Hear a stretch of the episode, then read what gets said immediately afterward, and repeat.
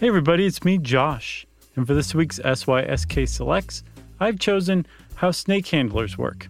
It's a really, truly fascinating episode that you might have overlooked. And yeah, we talk a lot about Christian snake handling, but we also talk about people who handle snakes for fun or because it's their job. There's a lot of people who handle snakes, weirdly. So kick back and enjoy this episode from May of 2016 How Snake Handlers Work. Welcome to Stuff You Should Know, a production of iHeartRadio.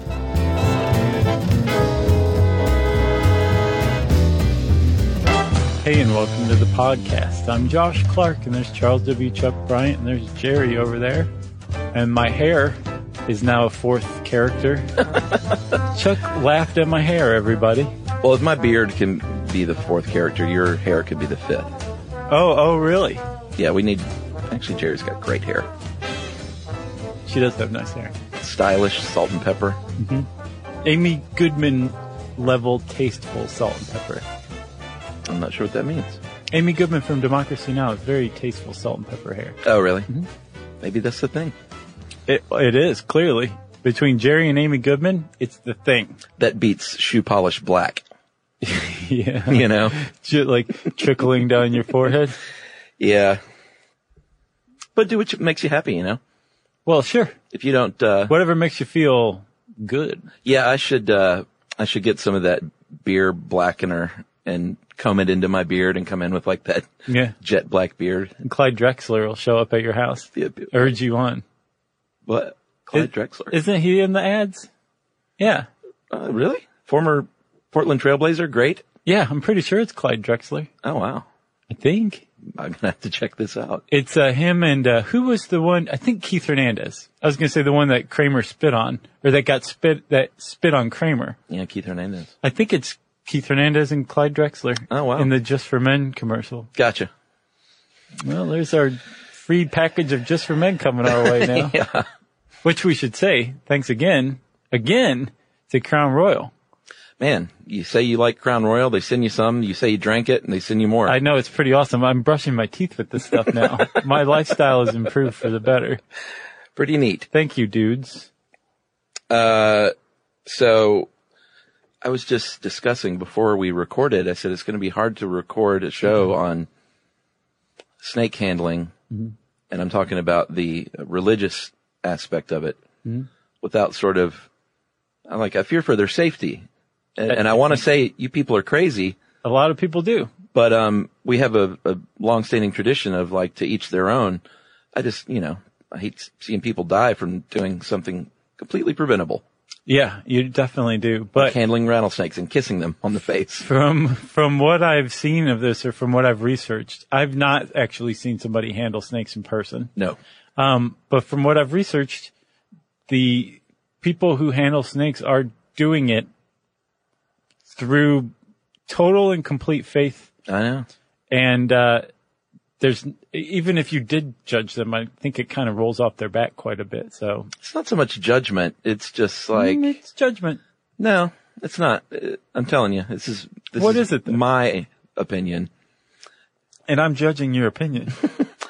Oh, that's what you meant by it's judgment. no, no, Okay. No, it's not judgment. I just I hate seeing people get hurt no, I know. uh, and die. Have you ever seen somebody handle snakes? No. You had a religious upbringing. Well, yeah, this is rare though. This is Yeah, it is. Appalachian uh, foothill stuff. Yeah, I know, but I mean, not, like not we're Atlanta. we're in Georgia. I didn't know if you ever took like a field trip or something like that. No, that's you have no idea how church works, do you? I thought there were a lot of field trips. no, I gotcha. in fact, you don't go to other churches. You're not supposed to do that. Oh, really? Yeah, you stay at your own church.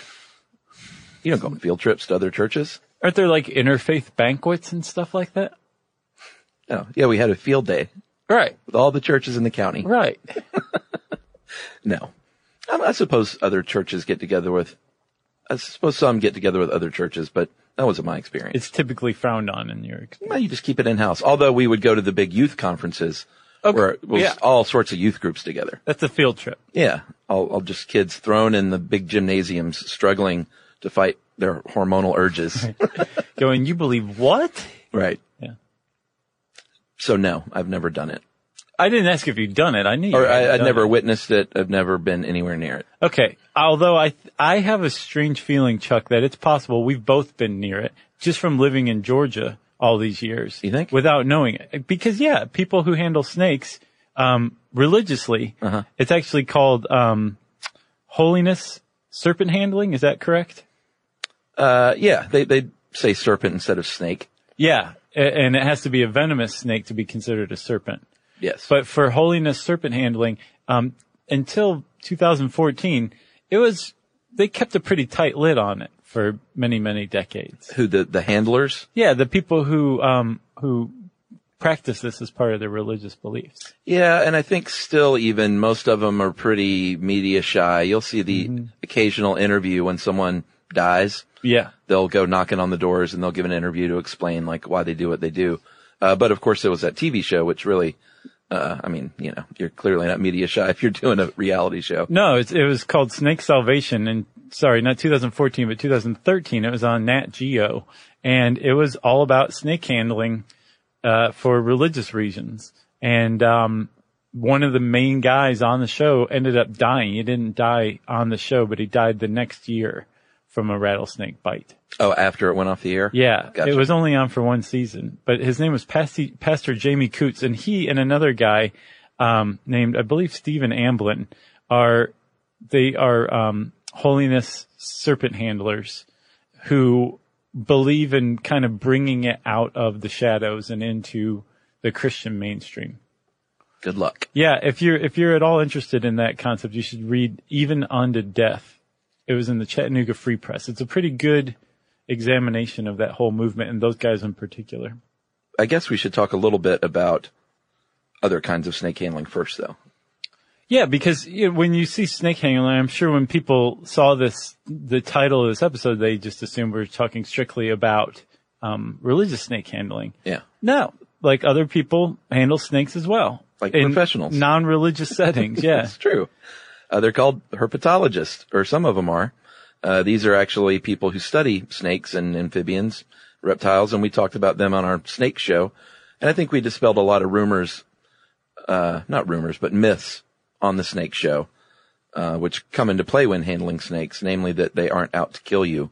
yeah, But we'll get to that later. yeah. but people display snakes. Well, there's a few different categories of people who handle snakes. There's people who display them like you drive through Florida. You might see a, like a snake and gator farm Right. where they do snake shows. And there's a really famous guy we'll talk about a little more in depth named Bill Host, Oh yeah. who was like the man when it comes to that. Boy, was he. Yeah. Uh, and then there are, um, there are people, there are snake milkers. Of course, there's vet- veterinarians who care for your snakes. Yeah. Which I mean, they have to handle snakes. Yeah. Um, there's also uh, rescue and recovery people. Sure. Who come Well, there's- there's get a snake in my basement. right. The, a guy will show up, and um, most likely he's professionally trained. At the very least, you would hope that he has a tremendous amount of experience in handling snakes. Yeah. And they will show up and uh, you'll say, how much does it cost to get the snake out of my basement? And they'll say, how much you got? Exactly. I'd like to see your last three bank account statements, please. Um, and in those cases, they will probably, you'll probably see what's called an extension tool. Um, if you've ever seen those, uh, tongs or those long, uh, they call it a snake hook, sort of a, just a, a long metal, not a prod, cause you're not prodding. it's like That's a bad a- idea. senior adults use it to grab cans off of the uh, high shelves in their homes. A grabber? Yeah, it's like that. Sort of. I haven't seen them that actually f- Hmm. flex and grab, Mm-hmm. do they? Yeah. If You, Okay. if you get some money, you're going to spend it on that. The ones I've seen are just have a flat, uh, you know, it's a long pole and then it has like an L shaped, uh, you know, at a right angle f- flat piece coming off that they pin the snake with. right. Um, I've read this thing about handling snakes safely for like just normal people Yeah. or people who are starting out in the rescue and recovery business. Sure. Um, and you can use just about anything. The key is extension. You want to put distance between you and the snake. Yeah. And I want to say as a legal disclaimer, I'm not at all advising anybody to No. handle a snake. Nope. But what I read was that you want to put as much distance as possible So if you have a garden tool and a long one, Uh-huh. use that. Yeah. But you also would want to use, let's say you have a hoe. You would want to turn your hoe upside down and use these, just the wooden end to manipulate the snake because you don't want to hurt the snake. You just want to get rid of it, right? Yeah. I relocated a snake from my backyard a couple of years ago. What'd you use? I used my hands. Oh my God. It wasn't big. It was, but it wasn't small. So how did you describe this interaction? Um, I s- was cutting the grass and I Okay. saw this snake. It was about a foot long. Did you positively identify it as non-lethal or non-venomous? Yeah, it was pretty. Yeah, it was definitely not. Well, actually, it had the markings where it could have been a copperhead. okay. It wasn't just just like a green snake. Right. So you took a shot of whiskey and approached it. I approached it and I did use an implement to um, pin it, but I can't remember what I used. It was something, you know, blunt and soft. It wasn't, you know, an axe, you know, head. right. Because, like you said, it, It wasn't a cinder block that you dropped No, from like 10 what did I feet. use? It was, I can't remember. Let's just say like a wooden paddle. Okay. It might have been a piece of wood actually. I gotcha. And then I did like I saw on the TV shows. I grabbed it behind the, you know, right behind its head, got a good hold of it and picked it up. Not bad. and it wrapped around my wrist and I went, and then I ran across the street like Pee Wee Herman and threw it in the wood. Didn't throw it. I laid it down in the woods Yeah, you shot put it into the woods. and it was great. I think it was a successful catch and release. It sounds like it. You weren't bitten. Yeah. And I don't, I don't, I'm 99% sure I didn't hurt the snake. Good. Yeah, that sounds pretty successful. Yeah. What I was reading in this one um, article was that you, most snakes, if you just approach them calmly um, and I guess smoothly is a good way to put it. Sure. Don't lunge at the snake. Right. And also don't be like, oh my God, oh my God. Yeah. Right. Just kind of come at the snake and pick it up like it's just a stick in your yard. Mm-hmm. It's probably not going to strike you, supposedly, according to this website of which I have no affiliation whatsoever. Yeah. And I'm not, my story, please do not take that as a, that was probably pretty dumb for me to do that. Yeah. you know? Yeah. And even if it's non, I didn't want to, I don't want to get bitten by a snake. I don't care if it's venomous or not. Right. M- one of my biggest fears is seeing a snake attach its mouth to my body. Right. It frightens me. Well, I have to say also this site put pretty plainly, do not ever touch a snake that you haven't positively identified as Yeah. non-venomous. Because yeah, I mean, if you uh, you could have easily been bitten and lost your hand or I know. died or It- whatever. It was real, well, no, I could have gotten to the hospital pretty quickly. okay. Yeah. I mean, if you're, you know, anti-venom works. Apparently 100% of the time Yeah. if it's gotten to in in a timely manner. Yes. And for the uh, pedants out there, we will say anti-venom and anti-venom because both are acceptable. Yes, they are. All right. So Chuck, let's take a break right here, huh? Sounds good.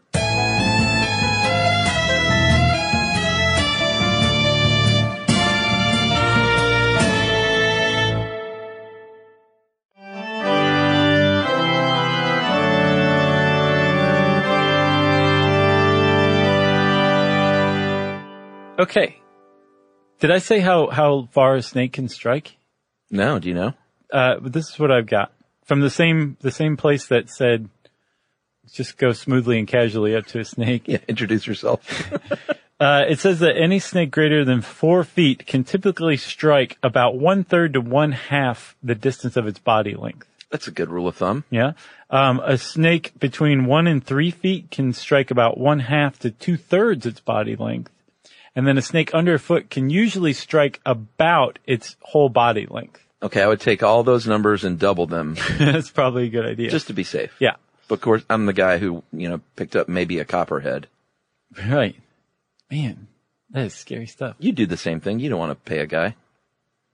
Um, uh, You, probably I would do what this, what this site, what this site was saying was made a lot of sense to me. It's like take a, take a garbage can, tip it over on its side, take a shovel, use the wooden end of it, the handle To end, get it into and the just can. kind of get it into the can, turn it over, put like something on top of the can and then call somebody. Or you could take the can to, um, like the woods or something that, like that's that. probably what I should have done in retrospect.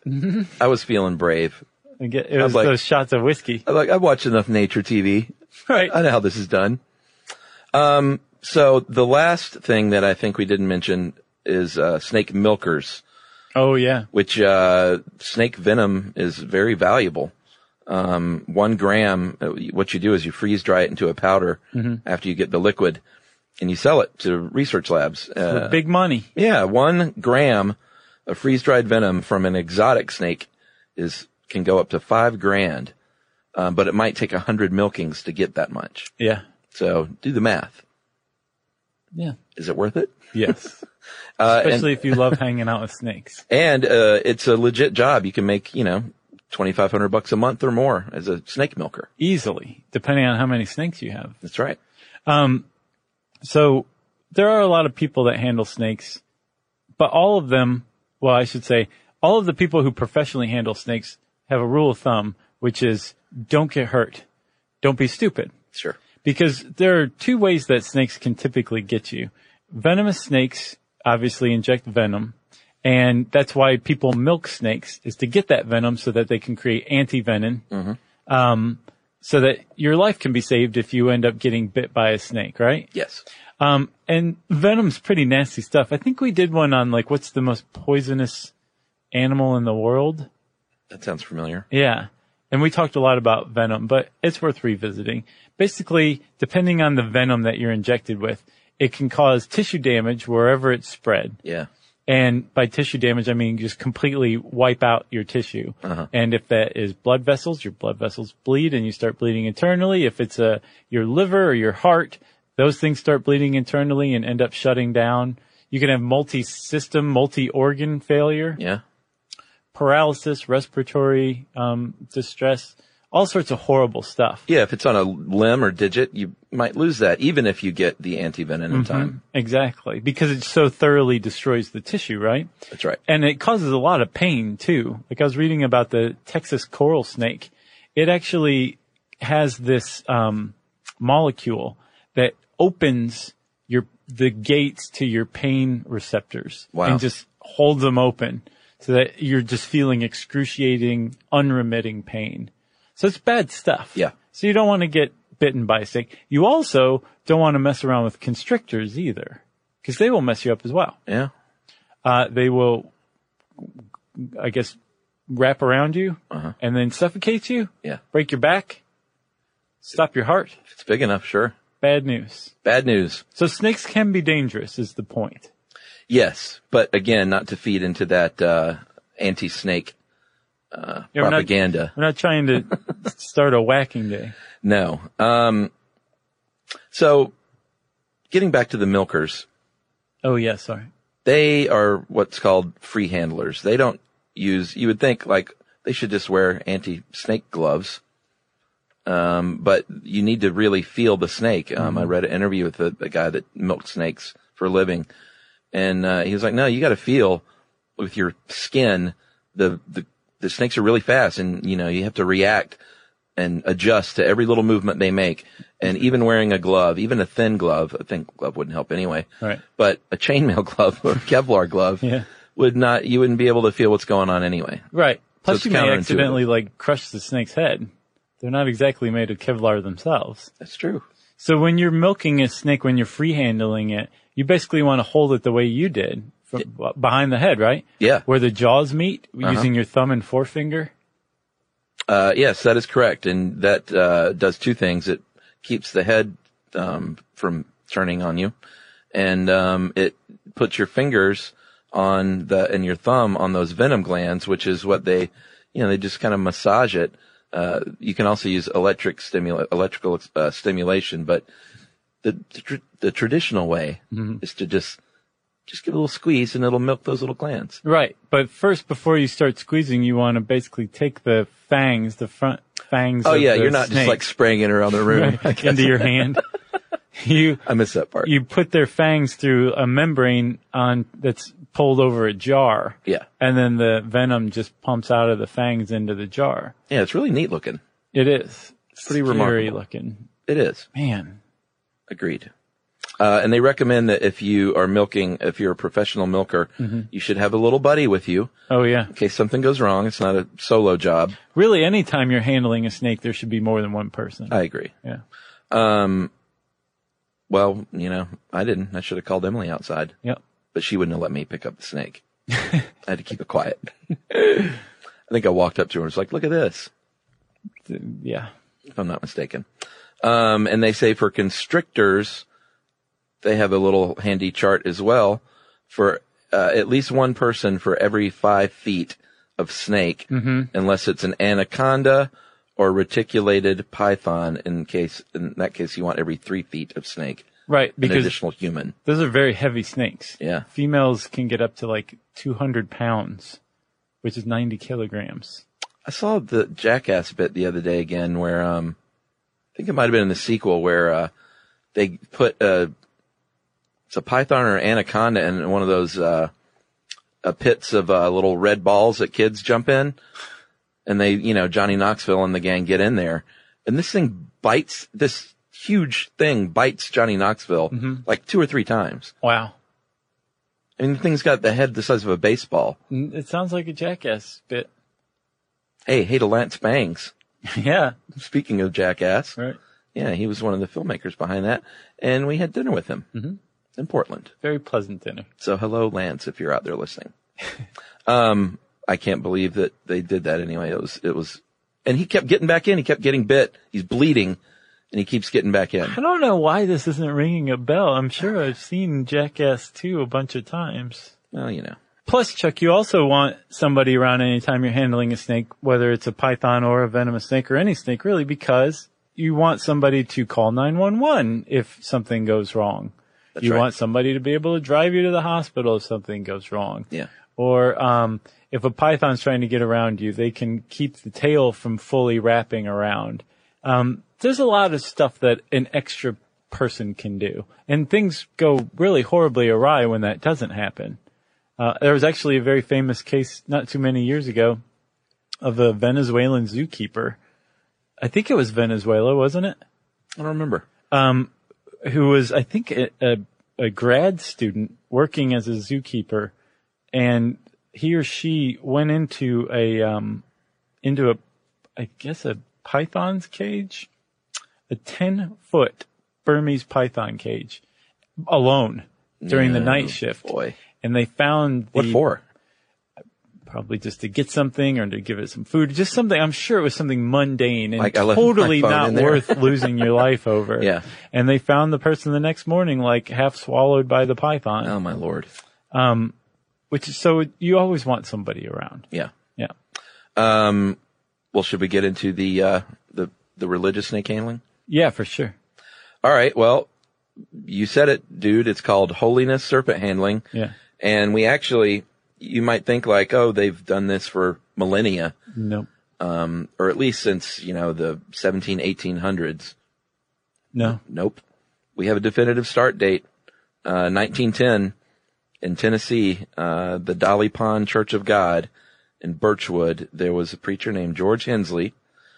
And, uh, the legend is that he was, uh, having a, a faith crisis and was reading Mark from the Bible, 16, 18. Thou shalt take up serpents, and if they drink any deadly thing, it shall not hurt them. Ooh, that was a good Appalachian preacher. And so he supposedly turned and saw a snake there and said, I'm going to take this quite literally. Mm-hmm. The Bible says to take up snakes, so I'm going to pick it up. And he picked it up, and the snake didn't bite him, and he said, "Well, there goes my crisis of faith." That's right. And apparently George Hensley didn't start out a preacher. He started out an alcoholic who had trouble keeping work. And once this happened to him, he, he found his religious calling and became a preacher in the Pentecostal tradition. And he actually helped establish this separate group that's kind of within the Pentecostal religion. Um, but the Church of God of Signs following is essentially the sect that he helped found. Yeah, these are subsets of subsets Right. of subsets of Christianity. Yeah.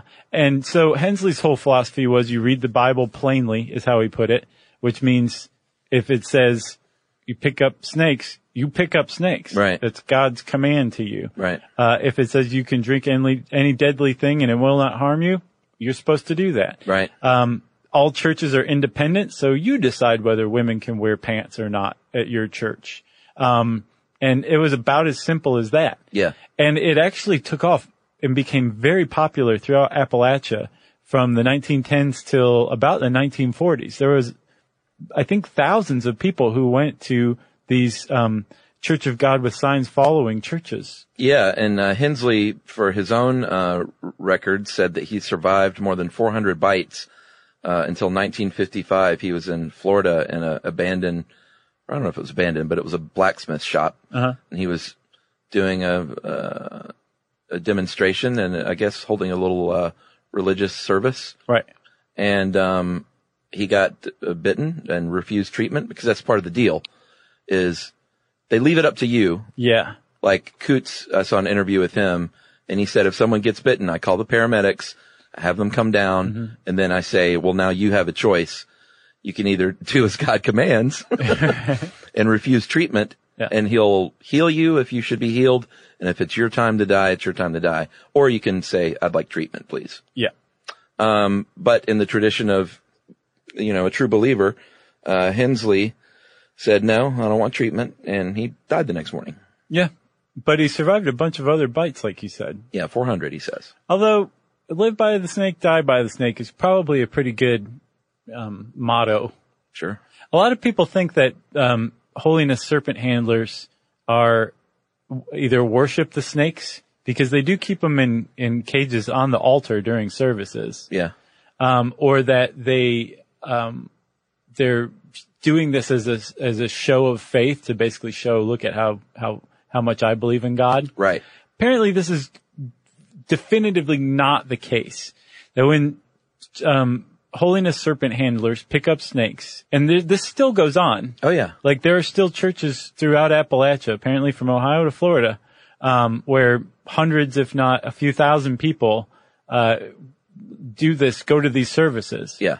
Um, it, when they do it, they don't do it at every service necessarily. Right. But when they do do it, it's because they believe they have just been commanded by God to show their obedience to God by picking up a serpent and handling it. And when they do it, it's apparently they just enter into um, immediate religious ecstasy. Yeah. It's like, uh, they, they kind of jump up and down and maybe speak in tongues and sort of a trance-like state. Uh, I guess we haven't even really described it. I assume most people have seen this at some point. Look up a YouTube video. Um, they're not holding the snake by the back of the head. No. They are literally just, sometimes there are five and six snakes and they're just holding them, man. They're kissing them on the face. They're rubbing them on their face. They wear them like crowns. Yeah. They'll throw them over their shoulders. Um, yeah, they're, they're, the big difference between religious snake handlers and professional snake handlers is that religious snake handlers go to zero, zero degree of, Yeah. to, to establish any kind of safety precautions. Right. That's entirely, uh, antithetical to the point. Yeah. They don't have anti-venom shots standing by in a medical kit. No, they don't. No. Uh, That's one. There's a hundred things that are different, but sure. Right. I know what you mean. and so this whole thing was very popular um, among the Appalachians for a, a good 20, 30 years. And then in the 40s, there was a rash of people who died after being bitten. And all of a sudden, the outside world started to look in and say, What are you guys doing? Yeah. And the authorities were like, well, we don't think you should be able to do that. And Right. They started to try to pass laws, but none of them, there actually are laws that ra- in, indirectly uh, prevent people from doing this. And there's actually some that directly prevent them. Uh, I, I guess in every Appalachian state except for West Virginia, but they're very rarely enforced because of religious liberties, right? Yeah. Religious freedoms. Yeah. Um, there have been some raids, uh, notably actually Coots place. Mm-hmm. Coots place sounds like a sitcom. Hanging with Mr. Coots. Coots Church was uh, raided as a part of a, a series of stings in 2008 under the code name Twice Shy. Really? Yeah. See- You're kidding me. See what they did there? Um, in one church, they confiscated 125 snakes and made 10 arrests. Uh, and then at Coots, um, church, I think they got about 75 snakes and arrested a few others, including him. But um, I don't think they stay in jail very long. Um, I can't imagine what the penalty is. Well, the, the grand juries typically refuse to indict them. Oh, really? Mm-hmm. They just say, They might be charged with it, they might be hauled to jail, but Right. they, there- there's no indictment that's handed down, so they don't go to trial. but they confiscate the snakes at least. Yeah, usually because um, in Tennessee, for example, it's illegal to keep venomous snakes, and the snakes that they're using are very venomous. They're deadly cottonmouths, uh, rattlesnakes, um, all sorts of very deadly venomous snakes. Yeah. So they're breaking the law just by having the snakes. But again, um, they're typically left alone as far as the courts are concerned. And the reason why you were saying at the beginning of this episode that it's hard to not just be like, w- stop. Yeah. I think the reason why I don't have that much trouble with this, I came to see it differently after doing research on it. Okay. There's, they have mores uh, involved with this stuff. So Moray eels? more, no, Oh, I thought they handled those too. no, cause that would require like an aquarium and nobody wants that. sure. they they have just kind of rules around the whole thing where you don't go handle a serpent unless you feel like you have been commanded by God to go do that right then. Yeah. And you're Im- you're imbued with the Holy Spirit, which is protecting you right then. Right. There's no pressure whatsoever to go do that. Right. There's actually um, discouragement to to do it for any kind of show of faith or anything like that. Yeah. Um, and then children are are banned from doing it. They're not allowed to handle the snakes. So after Only that, you, adults you were can. fine with it? yeah. In the same way that like you're free to walk into traffic if you want. I find it even less harmful than that because you're endangering the other driver's life if you're hand, you're walking into traffic. Somebody might steer into somebody else to to get around you. This is you and a snake. Yeah. Now, I do have issues with how the snakes are treated. well, that's one of my other big problems. so let's we'll we'll get into that. We got to take a break. How All about right. that?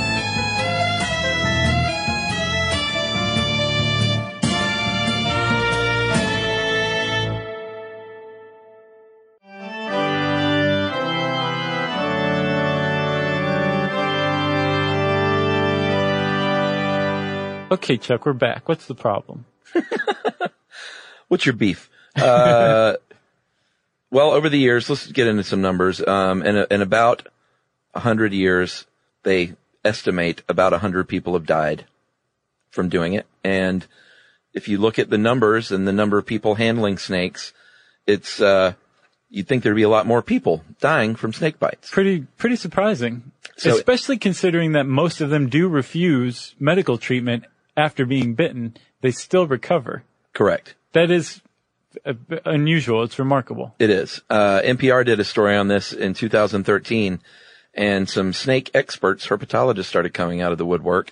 Uh, specifically, the Kentucky Reptile Zoo has been sort of investigating this on their own for years, and they said, you know what? There's a lot of things going on here um, that is sort of a rigging of the Stacking of the deck. stacking of the deck in the humans' favor. Uh, for one, these snakes are mistreated, which is one reason I have a problem with it. By all accounts, from their investigations, they saw crowded cages. Uh, they were dirty. There was uh, no fecal matter in the cage, which looked like they weren't being fed. Uh, they asked Coots about that, and he said, "Well, I um my my my rat connection went away. My rat hook. My my mouse and rat hookup uh, disappeared on me. And he says, besides, they won't eat, uh, they won't eat anyway, I think was his quote, which I don't understand what that means. I don't because either. Snakes eat. They want to eat. That sounds like something someone says when they're like pulling their collar away from their neck. Uh, and he said his, uh, they asked him how long his snakes lived. And he said, uh, on average, three or four months. Uh, the, the reptile zoo in Kentucky said snakes should live 10 to 20 years. Uh, oh these- wow, he said they live on average three to four months. Yeah, they're being mistreated. Yeah. So because of this mistreatment, these hungry snakes, there's a lot of things that happen once you have a hungry snake. And Right. one is they are uh, less likely to strike if they're unhealthy. Yeah. What else? When they do strike, they're less likely to inject venom, so it's going to be it's likelier to be a dry strike. Yeah, 25% I think are dry strikes. But that's just under normal circumstances. Oh, really? If it's if it's a malnourished and less fed or um un underwatered snake, it's Yeah. probably even uh, higher a higher incidence of dry strikes than that. Okay. Uh, the venom apparently isn't as potent if it's an unhealthy snake. Mm-hmm. Um, in 2013, they raided uh, a church in Tennessee. Uh, I think that's Andrew Hamblin's, like you were talking about. Yeah, I think I may have said his uh, his uh, first name incorrectly before, but yeah, that's who I was talking about. Uh, and they confiscated 53 snakes that uh, most of them died within months. They were all unhealthy. And so basically you've got these malnourished snakes that, you know, even when they do get bitten, they're maybe even not getting any venom or less potent venom. Right. So it's, yeah, it's rigged in a certain way. Plus, also, this article points out um, it was a Julia Leighton joint. She points out that it's also possible that those of us here on the outside, maybe even the um, holiness serpent handlers, overestimate just how aggressive snakes actually are by nature. Yeah. and Like you were saying, if you're handling them gently, Right. they're not going to strike you.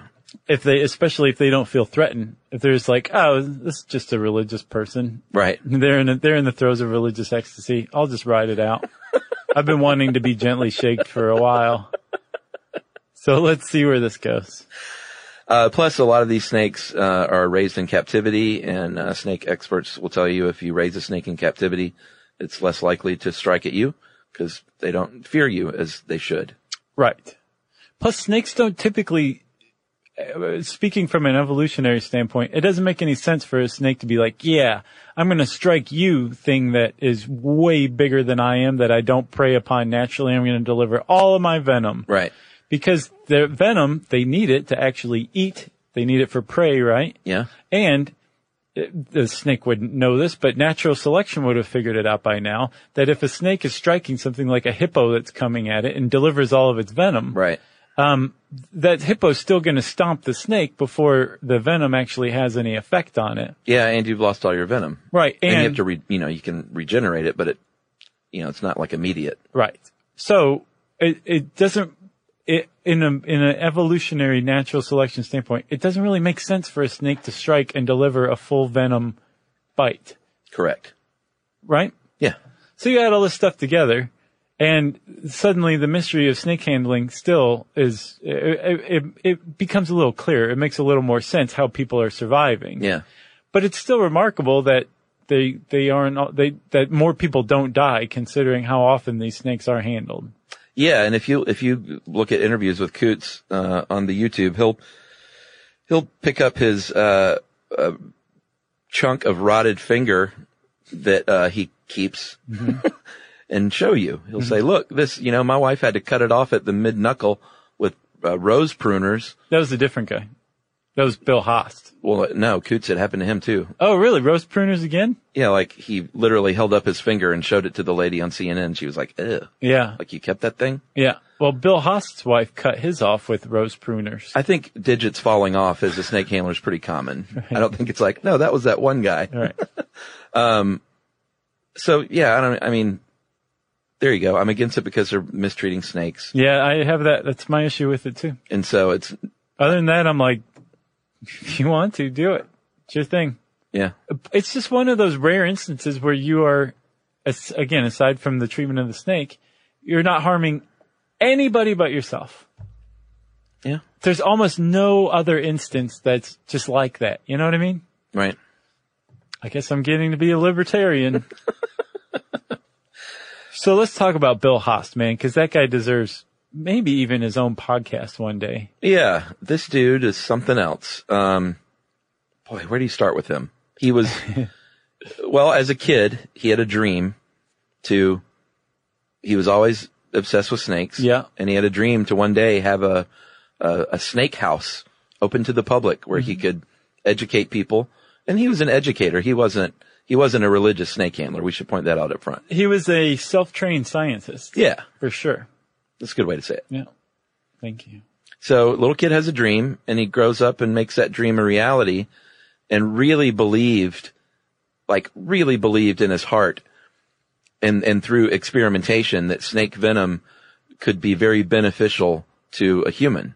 Yeah, he was actually um, after the Miami Serpentarium, which is his famous place that he opened, was in full swing uh, by the s- by the late seventies. He was in clinical trials using Mm-hmm. snake venom to help cure things like Parkinson's and multiple sclerosis. Yeah.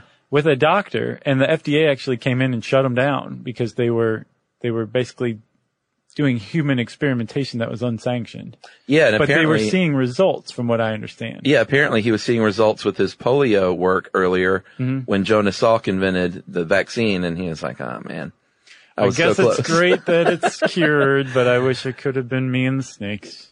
So this dude started self-immunizing in 1948. He injected one part Cape Cobra venom with 1,000 parts saline solution into his forearm and started gradually increasing the amount of venom he would inject into his own body. Right. And over then the years. within a couple of decades, he was injecting every day a cocktail of 32 different snakes and reptiles venoms, which is a process called mithridid- mithrididism. Yeah, Mithridates, Mithridatism. Okay. Mithridates was this famous, um, uh, I can't remember. He was an ancient king and he developed a tolerance to poison because he was so afraid of being poisoned. Oh, so he would drink a little bit. Right Nice. and this is it's so now if anybody who does that it's it's uh, mithridatism and that's what he was doing so he actually did this for such a long time that his blood itself became anti-venom Yeah. and it actually saved 21 people's lives Yeah, he would he would draw pints of blood from his body to keep on hand, and he literally several times flew all around the world with his blood to give it to people to save them. yeah and apparently in i think uh, 1989 he was bit by a pakistani pit viper and he didn't have any anti-venom and the White House used back channels to get their hands on some from Yeah. Uh, Iran. I heard about and that. saved his life. yeah, Pretty pretty neat stuff. uh, he um, he has this famous quote: uh, "I could become a poster boy for the benefits of venom. If I live to be 100, I'll really make the point." And he lived to be 100. Yeah. 100 years old. Yeah. with snake venom pumping through his blood all day long. Yeah. And there's a really neat um, discussion about this guy in a larger article called "The Mithridates of Fond du Lac." Um, I can't remember the guy who wrote it. It's a really great article. I'll tweet it out or something. Um, but it has some some stuff about Bill Haas in it. But it's also about this other dude named Tim Freed, who in the article he takes four venomous snake bites in 48 hours. Although the whole thing's about whether or not he can live through five, but he's been doing the same thing. Wow. Yeah. So the Serpentarium uh, in Miami uh, closed in 1984 because, and I saw that the accident was in 1977, so I'm not sure why it took seven years to uh, to close.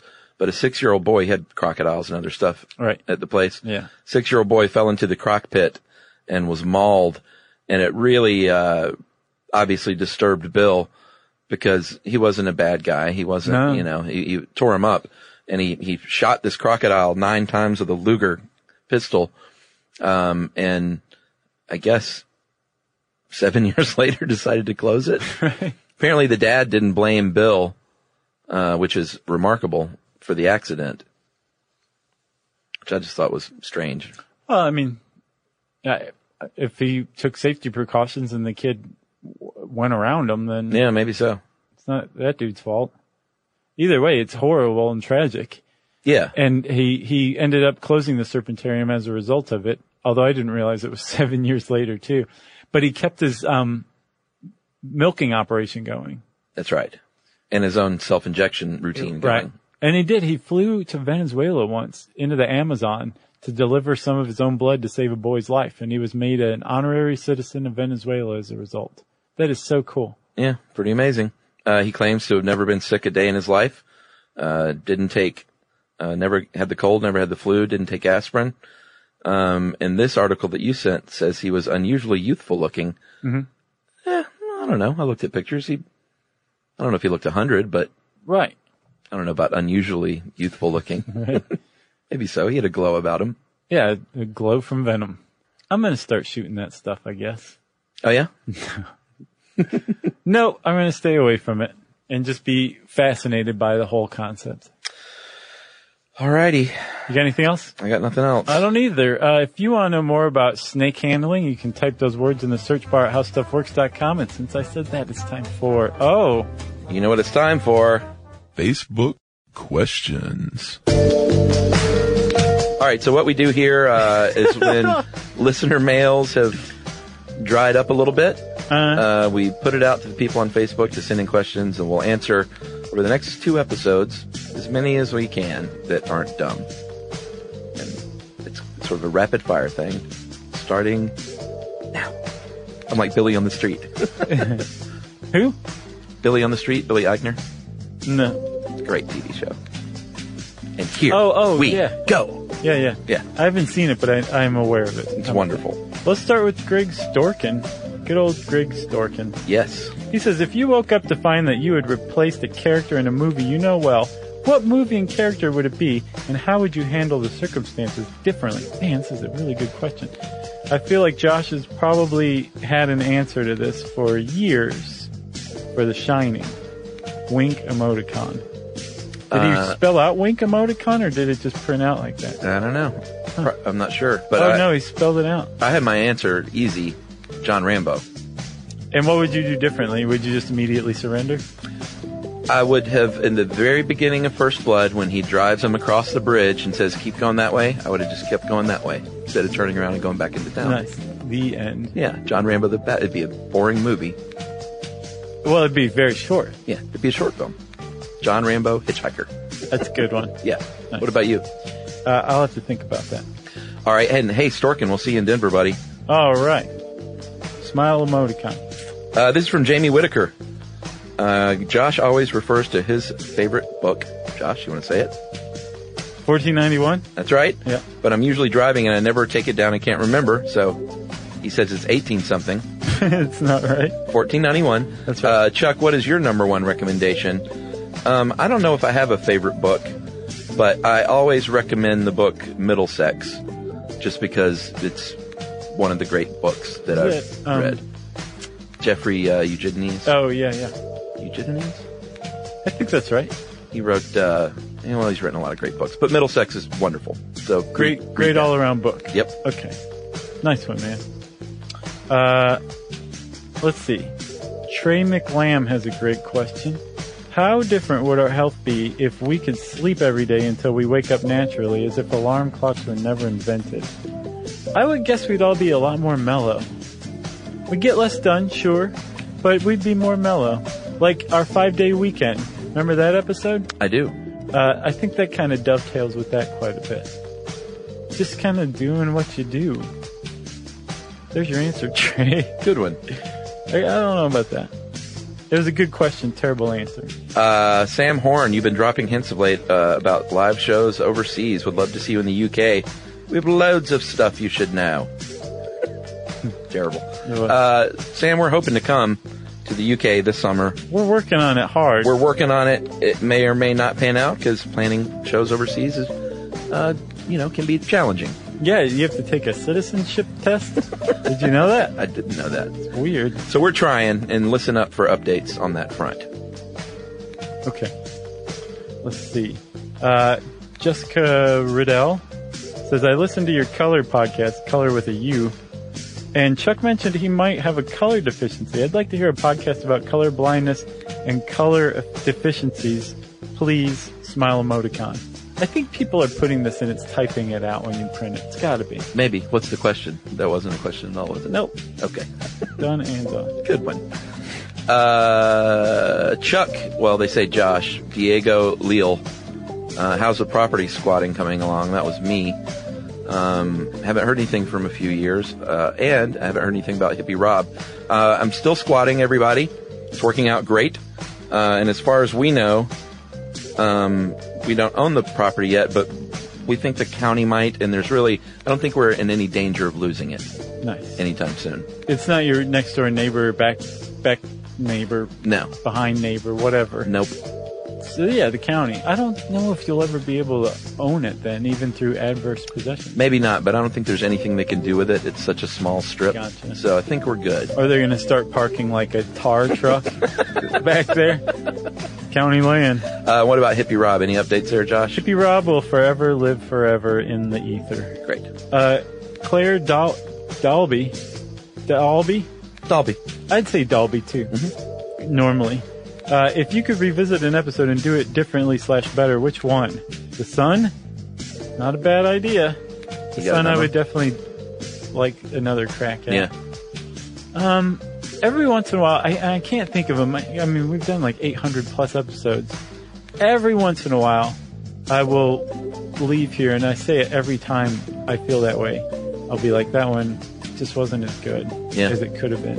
And it's always something that's like really important. That like the topic is really important to me, so I'll like Right. overthink it, Yeah, yeah. and it always pans out fine. But I, I can't, I can't think of any that I would just like to go back and do over again. Yeah, my thought Can is you? just kind of let you know, even if I'm a little disappointed, it it is what it is. Yeah, that's a philosophy. You know? I guess. It is. Yeah. It's a boring philosophy. Um, Dan Floyd, are we ever going to get a How Jerry Works episode?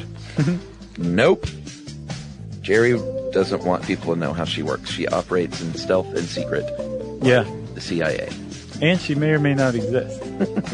uh, Larry Tiffany says, What evidence would we see if the flood epic of Noah's Ark were indeed true? Well, Larry, we've got something for you, buddy. It's a whole episode on Noah's Ark and the flood. It was a pretty, pretty good one, if I remember correctly. I have no recollection. That's a good one. Okay. Uh, how about one more each? Uh, Luke Vissering, have you ever been told the topic is off limits? No. Luke, w- we have not. The- uh, we are very lucky in that we are free to program our own content and uh, our all the various bosses and company owners we've had over the years have always steered clear of that, which we're very thankful for. Yeah. We self-regulate. One more. Josh Robinson asks, Josh and Chuck, why do you hate the 90s? Why do you hate my childhood? I Well- love the 90s. I, I'm. Yeah, I think the '90s were like okay. I just don't think that they were. Uh, I don't think they produced that much great stuff. Everything just had this kind of superficialness to it. it felt like. Boy, I love the 90s. The 90s was my 20s in my college. That's beloved very much to me. And Uh-huh. Well- things were great in the 90s in a lot of ways. Sh- Are you nostalgizing right now? No, I I, just thought we had a, a ban on that. no, I love the 90s. Great, great music. Great culture. See, I think the music thing is where I have the issue. I wouldn't say it was great, great music. There was some good music. I don't dispute that, but I think there was a lot of really bad music. That's every generation. Not necessarily. I knew you were going to say that, and I was prepared to respond, and it is as follows. Look at the 80s, right? Okay, a lot of bad music, a lot of great music. But there was a lot more good listenable music. Like, think of all the one hit wonders in the 80s. There were a lot, lot of singles that were pretty good and listenable, even at the time, not just in retrospect. In the 90s, there was a lot, a lot of stuff on the radio was awful. Yeah, Yeah.